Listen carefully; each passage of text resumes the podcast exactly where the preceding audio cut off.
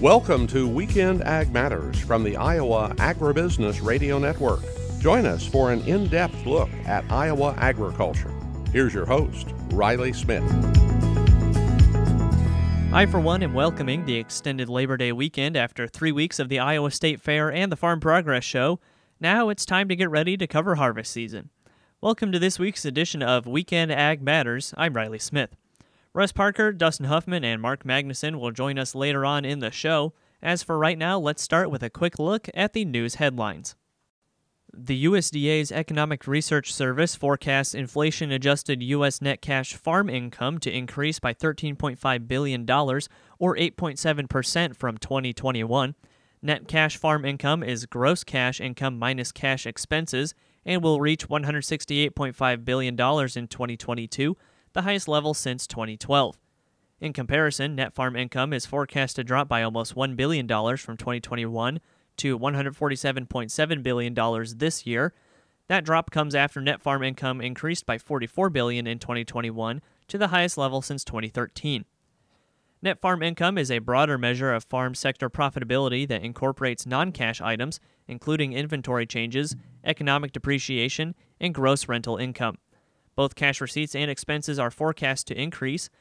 Cash receipts for farm commodities are projected to rise by $66.3 billion, or 14% from the previous year, to reach $525.3 billion this year. Production expenses will also increase by $44 billion to $437.3 billion. In other news, the USDA's Agricultural Marketing Service on Wednesday announced an additional $21.9 million for grant projects through the Meat and Poultry Inspection Readiness Grant Program. The funding awards 111 projects, bringing the program's total funding to $54.6 million. The funding will help strengthen and develop new market opportunities for meat and poultry processors throughout the United States. Facility improvements and expansions funded through the program will help processors obtain a federal grant of inspection or qualify for a state's cooperative interstate shipment program. Achieving a federal grant of inspection or operating under a cooperative interstate shipment program allows meat and poultry processors to ship products across state lines, develop new markets, increase capacity, and better meet consumer and producer demand along the supply chain. The USDA also encourages grant recipients to request assistance through the Meat and Poultry Processing Capacity Technical Assistance Program. The Technical Assistance Program, launched in March of this year, connects participants to a nationwide network of resources and expertise. And that's all the time we have for news headlines this week. You can check out the rest of our daily news stories on iowaagnet.com and go ahead and subscribe for our newsletter while you're at it to get those stories delivered to you conveniently every day. As for right now, we'll go ahead and kick it over to Russ Parker with his faith based food for thought here on Weekend Ag Matters. Life can sometimes be a hit or miss affair. After vaccinations, boosters, wearing a mask, listening to Don't Bring Home the COVID, it finally hit me this past week. And the resulting miss, the Farm Progress Show. I don't think I've missed the Farm Progress Show in the last 44 years that that event has been held. But I suspect if you're human, hitting and or missing can be a memorable experience. Kind of reminds me of the current TV commercial when the guy leaves the room to retrieve a bag of chips and the baby walks for the first time and he misses it. I would call that a definite miss. Life serves up all kinds of opportunities to hit or miss, and for some of these, there's a process of keeping score. I watched Serena Williams in one of the opening matches of the 2022 US Open the other night, where she ousted the number two ranked player in the world. And at nearly 41 years of age, I might add, a definite hit. It's also true that hitting or missing can kind of roll around in our memories as opposed to having a definitive measurement like the score of a tennis match. For example, I can recall forgetting to turn on the video camera during a good friend's daughter's wedding, a definite miss. Or the story of my high school friend who described her son playing in the College World Series and batting the winning home run, a definite hit These are examples of the hits and misses that mold our lives, sometimes by chance, but maybe more often than not with purposeful planning. Birthdays, graduations, weddings, births of children, and the celebrations of life events often include photos, gatherings, and communication, all definite hits. So, in all of this, I'd propose one event that you don't want to miss an invitation to accept Jesus Christ into your life. I'm sure in yours and mine last breath, it'll be a definite hit. Food for thought, I hope. This is Russ Parker. Have a blessed day. Thanks, Russ. That's it for segment one on this week's episode. Coming up after this short break, Dustin talks with Max Armstrong at this year's Farm Progress Show. This is Weekend Ag Matters. September means that harvest is about to begin in Iowa. The 2022 growing season has provided a lot of challenges with heat and drought for many parts of the state. But as always, there are excellent crops across Iowa that are ready to be harvested. Now we must stress that it is very important to exercise safety during this essential part of a producer's year. Take the time to follow all safety instructions while harvesting so that you can take pride in the results of this year's hard work. Have a safe harvest from all of us at the Iowa Agribusiness Radio Network.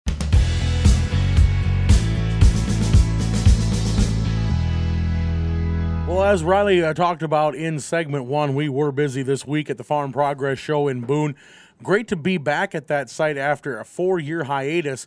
Of course, the 2020 pandemic had everything to a virtual standpoint here going into that year. And so they forfeited that year and went right back to Decatur last year. But it was back in Boone and we had perfect weather for it.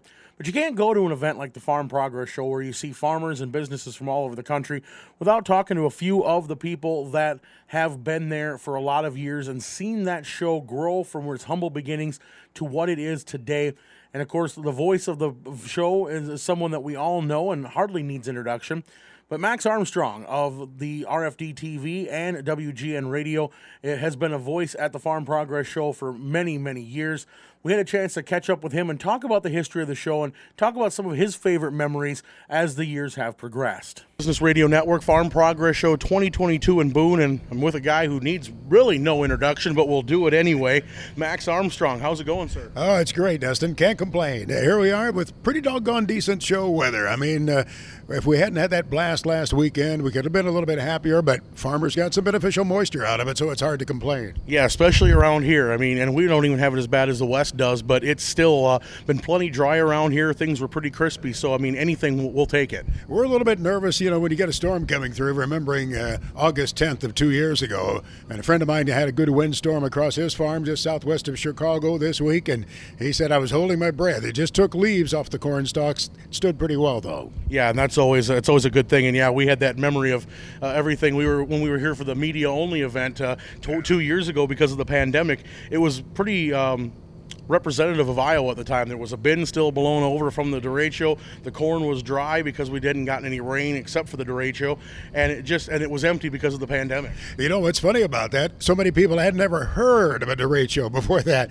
Now every year we have one. Oh, there's another derecho. So we're mindful of, of the damage that it brought and how it turned things around to the grain market rather substantially. Yeah, that it did. Well, Max, you're a veteran of these farm progress shows. You know, tell us a little bit about where this show has come from and to, to get where we are today. Yeah, it all started almost 70 years ago. It started in 1953. Actually, the decision was made on Michigan Avenue in Chicago, where uh, Prairie Farmer Magazine and WLS Radio were together there, and uh, some advertising agency guys, and they said we need to get this equipment out and demonstrate it. In fact, the past president of uh, NAFB, Dix Harper, was involved in that decision to help start that first show, which was in Illinois. It was uh, north of uh, Danville, Illinois, northwest of there, at a place called Armstrong, Illinois and it was amazing. They had uh, you know tens of thousands of farmers show up out there in the field. It was later then. It was the end of October. I'm sorry. It was the end of uh, yeah, it was the be- uh, beginning of October, end of uh, September, and um, so it's you know it was cooler then, and that was the way it was for many many years. This show didn't become more of a summer show until I believe the 2004 show. And of course, you know that time of the year, September, October, getting farmers away from the field, especially when you're up in this region of the country, when time is of the essence, that's that's a tall order. Yeah, the challenge now, of course, is to get your corn crop mature in time at the show site to be able to demonstrate the combines, and that became the challenge this year with the inability to plant in a timely manner, even a short variety season corn. Yeah, that it was, and, and, you know we were talking with some people around Iowa here. That's probably what saved us a little bit is the fact that we got in late, so we were able to be wet, have good wet soil to plant in, and it's carrying us through a lot of this drought right now. And we saw some of those numbers last week. Yeah, exactly. That's what some of my friends were saying too. Some folks that I talked to in this particular area. I'm glad if your phone went off instead of mine. it's usually my alarm to wait to make sure I get the markets out on time. You know how that goes. Yeah, you prompted me to shut mine off, so thanks. oh, it's good when the host makes the mistake instead of the guest. That's true. That's true. So when did it become more of a thing where we just move it back and forth between Decatur and Boone? Well, that would have been, I want to say, it was around the 2005 show. You know, it, it, 2003 was the last one where it went to an actual farm, and it rained out two of the three days of that show. The first day was just tremendous, and a cell parked right over the show site there at. Uh, uh, the uh, town of Henning, Illinois. I mean, if you looked at the radar that morning at 6 o'clock, the entire Midwest was clear except for that show site. It was a cell about 10 miles in diameter and just rained and rained and rained, rained out the show for that day. And that's when they said, you know, we've got to go to a permanent site. One of the exhibitors told me, he said, I spent $20,000 on wood chips and we got one day. So he said, we need to do something about it. Farm Progress established great show sites that have just gotten better and better as time goes by, like this one. I mean, you could dump a two inch. I hate even suggest it. Well, you we could, wouldn't argue though. We could use it. you could have a two-inch rain on this site, right on the site where the uh, tent city is, and the drainage is so superb, it would just take it away. I saw that happen one year. Well, you know, it was just uh, four years ago we had that thing put to the test. I mean, yeah, the parking lot was a little tough yeah, getting out, exactly. but the, the, the grounds were good and it, and it held up to the test. Yeah, you know, the drainage and the permanent uh, streets. And then, of course, now we have the Varied Industries tent paved. I mean, what an advance that is. If you can remember slopping around in there, you know, you know everybody was muddy in there and you'd come out with mud on your boots. And it's uh, th- those exhibitors in the VIT have to feel like they've died and gone to heaven. I bet they have. Now, you did a lot of years with Orion here uh, doing this show, and you know, he's not been coming back for last this last year, a couple years now. I mean, it's kind of probably missing him having him along. Oh my goodness! Uh, thanks for remembering him. I, I, he and I exchanged messages just last night, and he said to say oh uh, hello to people like you asking about him. And uh, yeah, it's uh, it's a little bit different uh, having been here with him over all of those years.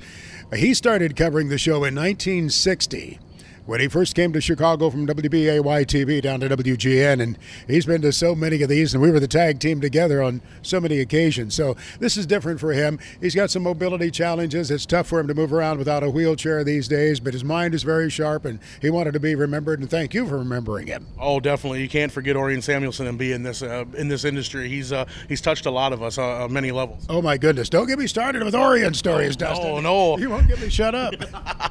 so I, I always usually when I have somebody on here, I try to ask them something that you know a memorable moment, things like that, something they enjoy. Max, I'm sure you've had thousands of them in your career.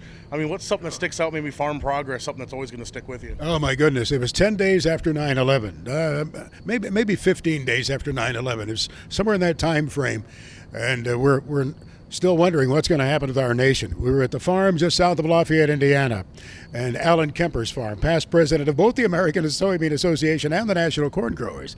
And this gentleman came up to me with tears in his eyes and he started talking. And I thought, wait a minute, he's not from the Midwest. He said, Max Armstrong, I just wanted to thank you for what you said about my nephew on television last weekend. Well, this was Dr. Albert Ogonowski from Massachusetts. He was the uncle of John Ogonowski, who was at the controls of the American Airlines plane that had been commandeered into the World Trade Center just about two weeks before. He pulls out pictures out of his pocket, Albert does, and he says, Here's, here's John and me. We were at the show last year in Illinois. And there we were. They, the two of them were standing under a center pivot irrigation system. He came back that year to the show just two weeks after that disaster of 9 11 to, to show me that photograph of him and his nephew. And, uh, you know, it was one of those things, just it grabbed you, and you thought, oh, goodness, I, I, you know, just. I feel so blessed to have been in such a situation to meet somebody like that. Since then, I've talked with uh, uh, the pilot's brother just had him on last year on the air. The farm continues in Massachusetts, where John Ogonowski, the pilot, had been a farmer. He was on the Massachusetts Farm Bureau board, as a matter of fact, back in those days. So that's one memory that I'll never ever forget, Dustin. Thank you for allowing me to tell a longer than necessary story, probably. You've been very patient, but I appreciate it. Yeah, well, Max, we we love having you on here, and we thank you for taking the time to visit with us. And you're It's busy obvious, farm. It's obvious I took all the time. yeah, no, he's, he's good. the get a hook. Get a- Never would do that to you, Max, but we thank you so much. Oh, we know you. you're busy here, and so thanks for being on with us. Such an honor to be on with you, sir. I appreciate Dustin the job that you're doing. Well, I appreciate it, and thank you And very much. you. Yeah, Oh, and there goes my phone again. Get him off the air. Get me off the air. Thanks. That again was Max Armstrong with me at the Farm Progress Show here on Weekend Ag Matters. When we come back, Mark Magnuson will be in to wrap things up.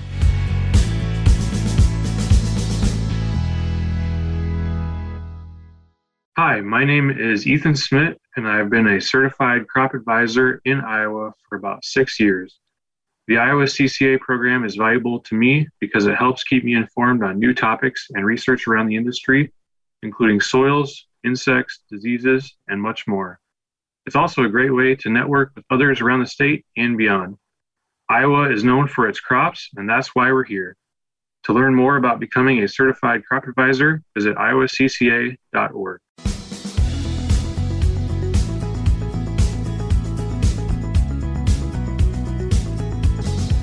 Welcome back to Weekend Ag Matters. Here is Mark Magnuson. Mark Magnuson with the Iowa Agribusiness Radio Network, and I'm joined now by Kevin McNew. He is the chief economist with Farmers Business Network. And Kevin, it was interesting. I just had a chance to hear you give a little bit of a talk here at the Farmers Business Network tent here at Farm Progress, and you were talking about a lot of topics that really do affect Iowa farmers right now. So let's start off locally with the drought conditions that we saw in northwest Iowa this year, western Iowa, and kind of what came about after the recent crop tours. What was your takeaway from the numbers that came back from those tours? Yeah, I mean, I think what's interesting is crop, uh, the crop tour that Farm or Farm uh, Pro Farmer did was was kind of confirming of what we've been seeing from our model-based forecast of yields, uh, which are you know yields are not really good, and you know USDA sitting at 175 for the U.S. Uh, you know, we thought USDA was too optimistic in Nebraska, in Iowa, and some of these, you know, drought and, and heat intense areas. So, you know, there's still a lot of game left. We'll see how the numbers fare out, but I, I'm more on the side of lower yields than, than where USDA is today. And then because of the weather conditions and the extreme differences on the eastern part of the state, some farmers might see maybe their best year ever or one of their best years ever. It's just interesting how that little change can make such a huge difference. Yeah, I mean, really, it comes down to who got rain, when, and where, and and that is such a critical issue, and we see it so s- specifically this year. You know, just a lot of variability. I know Illinois, northern Illinois, looking really good. Uh, the rest of the state, central Illinois, eastern or uh, western Illinois, closer to the river, not so good. So there's just a lot of variability as we go into the harvest season. Another big topic that you were mentioning is, of course, fertilizer prices, and those prices have been high. You have a feeling that they're going to continue to be high. Did I get the correct read on that? And maybe even higher. Yeah, sadly, Mark, that's true. I mean, I know farmers are, are looking at uh, retail values for fertilizer or talking to their retailers about fall needs, and, and it's not particularly a good picture. You know, we have seen fertilizer back down in the last few months, but I think that's short term, and, and really the takeaway message is the world is going to struggle to find available nitrogen fertilizer, and that's really a result of what's going on in natural gas, and specifically Europe's inability to get natural gas. Europe is the third largest nitrogen fertilizer producer in the world. Uh, fortunately, the U.S. is number one because of all of our availability of, of natural gas. And so I think the good news for our U.S. farmers is, you know, in the next few years, it could get really interesting around corn because I don't know that the rest of the world can grow corn without nitrogen fertilizer the way we can. And, and U.S. farmers are going to be well positioned to take advantage of that. So my advice is, um, you know, hold your nose and write that check for that co-op or that retailer now and get it locked in. So, in a perfect world, if there was, we snapped our fingers and there was peace in Ukraine and Russia was able to provide that natural gas that it is kind of shut down from the rest of Europe, would those numbers drop right away if that were able to happen? Or is this something that we're, we're dealing with that's going to be around a while no matter what? Yeah, I mean that's that's a great question, Mark. I think I think maybe a more realistic question is, um, if war ceased, would we go back to normal? Because we have to realize that you know what's happened and transpired has changed a long-term paradigm. You know, you don't you don't just stop firing and go back to normal because so much has changed around the worldview of Russia, where Russia sits in the world powerhouse, and will they be let back in? So, I think my takeaway is, even if there were a ceasefire and, and a ceasing of military conflict, I don't know that Russia gets back into the good graces of the world anytime soon. And my expectation is the next three to five years might look something like where we're at today. Staying on that part of the world and going a little bit farther to the east, when we talk about China right now, they're also dealing with drought conditions. I know it's in the Yangtze River Valley, and from what I understand, that's not necessarily their breadbasket that produces the most corn and soybeans. But how much is that going to affect the markets worldwide? The fact that they might have to import more than we originally thought. Yeah, you're right. I mean, that region is, you know, not a huge player in, in the bigger cycle of corn stuff, but you know, it's it's a it's a number, and that we'll have to kind of look at. Europe's a big issue right now. Obviously, a lot of drought there. Um, what I'm really more concerned about, I think, is is what's going on in South America, or will be going on, as we turn our attentions to there. We're in a third year of a La Nina, Mark. That's pretty unprecedented. And you know, most farmers probably know by now that La Nina this time of year spells problems for South America. So, you know, Argentinian farmers are already behind the eight ball, lower precipitation, uh, heading into planting. We're hearing a lot of talk that farmers are going to throttle back on corn as a result. And so I think that again is another bullish input into the corn market. So, with everyone looking to South America to maybe do some heavy lifting for really the world this year and helping to feed the world with Ukraine not being able to export as much as we're used to seeing, the drought issues in Europe, and then also all the natural gas issues we talked about, our own problems here in the U.S. with drought. And if South America doesn't do maybe what we're hoping it can do, what does that mean for the big picture? you know, the big picture is getting really complex, Mark. I mean, my takeaway to the farmers is a couple of things. One is, you know, I want to be holding on to my corn as long as I can, and economically as I can, because I think corn is going to be the leader in the next run up in bull in the bull market.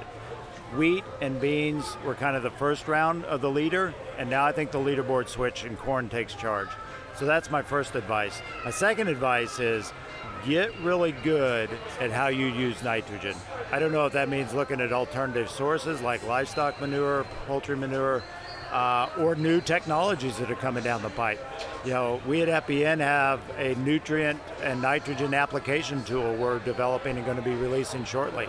You know, nitrogen is going to be not only such a costly resource, but it also plays into a lot of the sustainability programs.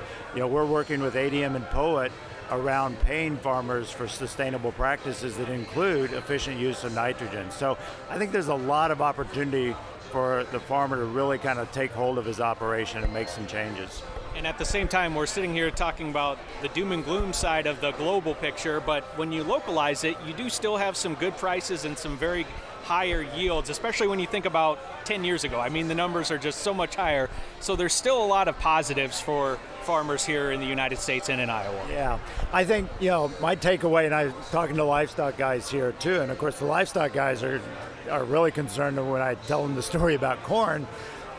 I think the story is, you know, inputs are going to go up, and specifically nitrogen fertilizer. It's going to take corn a while to get to that point where it discovers that it needs to go higher. And the livestock side, same way. Corn's going to go up. Eventually, you know, hog prices, you know, fat cattle prices, those will do the same thing. So it's going to be a situation where I think farmers have to get a little more aggressive about getting their inputs locked in and waiting for the next wave up in bull prices of commodities. Well, Kevin, we've learned a lot here today. Is there anything else that's got your ear a little bit? Maybe questions that producers have been asking you, or just something that really has interested you in what's happening right now that our listeners need to know about? You know, I think I'll go back to the fertilizer. And, you know, at FBN, we're so um, dialed in to helping our farmers understand costs of their things and especially transparency around costs, whether it's chemistry, uh, seed, and now we're getting into fertilizer. You know, with fertilizer markets doing what they're doing, there's a lot of farmers that I'm talking to at the trade show that are, are like, you know, my farmer got a different price than I did, or my neighbor got a different price than I did. So we're going to be doing a fertilizer survey here um, this month and releasing that at the end of the month. And you know, we encourage farmers to just shop. You know, there's a lot of more resources coming online, whether it's FBN or other companies. You know, maybe look outside what you've been doing because it's going to be a time to adjust your operation. And that's something I've learned too, just being at Farm Progress. Sometimes with a lot of these issues, there are answers. It's just that you have to tweak things and find the right response to them. Exactly. Yep. Farming's always an iterative process, you know. You just you can't do it the same every year, year in and year out. He's Kevin McNew. He's the chief economist here at Farmers Business Network. Kevin, thanks so much for making time for us and have a great rest of the Farm Progress Show. Thank you, Mark. That brings us to the end of this week's edition of Weekend Ag Matters. Thanks for tuning in on the Iowa Agribusiness Radio Network. You can find replays of this week's show and all of our Weekend Ag Matters shows under the podcast tab at iowaagnet.com. For Russ Parker, Dustin Huffman, and Riley Smith, thanks for listening to Weekend Ag Matters on the Iowa Agribusiness Radio Network.